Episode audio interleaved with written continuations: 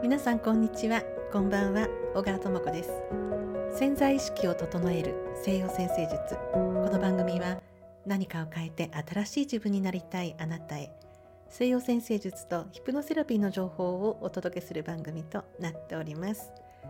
さて今日はですねずっと温めていた企画。このさそり座の新月。今日さそり座の新月にオープンしたいなと思っていた企画をご紹介させてください。えー、私はその西洋先生術のセッションをさせていただいておりますけれども、まあ、総合的にいろいろお伝えしてるんですが今回ですね月星座だけのスペシャルセッションというものをご用意しました。月星座だけのスペシャルセッションです。でこのセッションにはそのセッションの終わった後で動画をご覧になってそしていろいろなワークがありますので、えー、いくつかあるワークの中で、えー、ご自身が取り組んでみたいなというワークをしながら月を整えていく潜在意識を整えていっていただこうというそういう動画付きのセッションになっています。なぜこれをリリースしようとしたのかと言いますと、まあ、これまでいろんな方とお話しさせていただく中でとってももったいないなって思うことがねあの多かったからなんですね。太陽星座とかいろんな星がありますけれどもそういう星がもちろんそのもともと種のような感じで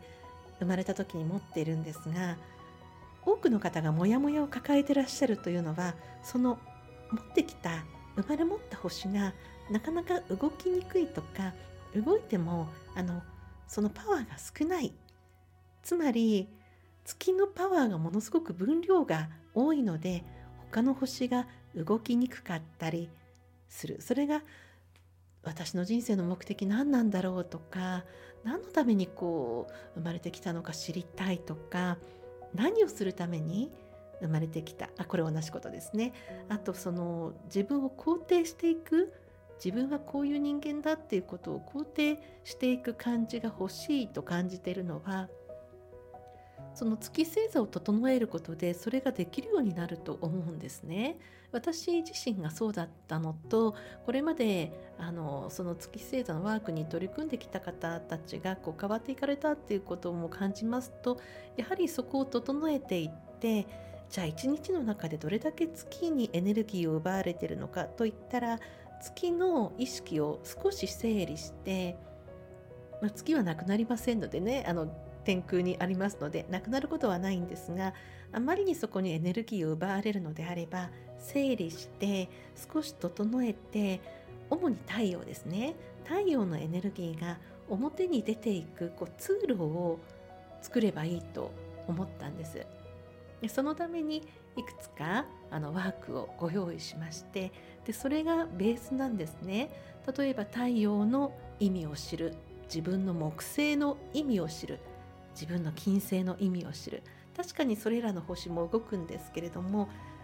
いろんな方がいらっしゃいますね。で月の割合が少ないという方ももちろんいらっしゃいます。けれども少し多めという方はやはりその太陽や木星や金星というもともと生まれ持ったもののパワーが少ない少ないというのはそこの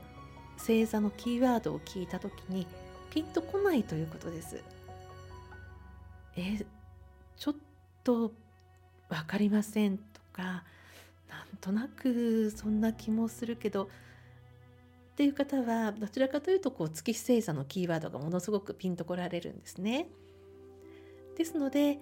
まあ、その月星座を整える月はあっていいものなんですけれども というかもちろんあるものなんですがそこの分量がとても多いと他の星が動きにくくてこれはとてももったいないなということを思いましてなんかこのワーク付きのセッションがお役に立つんではないかと思いましてで月が整ってくると心のベースが整ってくるのでその上に乗るいろんな星ですね。月の上にはいろんな星が乗っています水星や金星や火星や木星いろんな星が乗ってるのでベースが安定してベースの向いてる方向がこう定まってくるとやっぱり他の星も動き出しやすくなるんですね。ですので、えまあ、あのこのずっと企画を温めていたんですけれどもあのワークの動画も準備しまして、え、このセッションをスタートしたのでこの記念すべきさそり座の新月の日にリリースをさせていただきました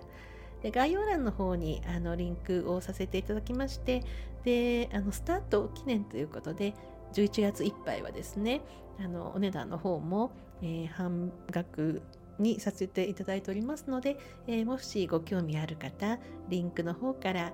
えー、ご覧いただければホームページの方をご覧いただければと思います。はい今日はこんな話をさせていただきました。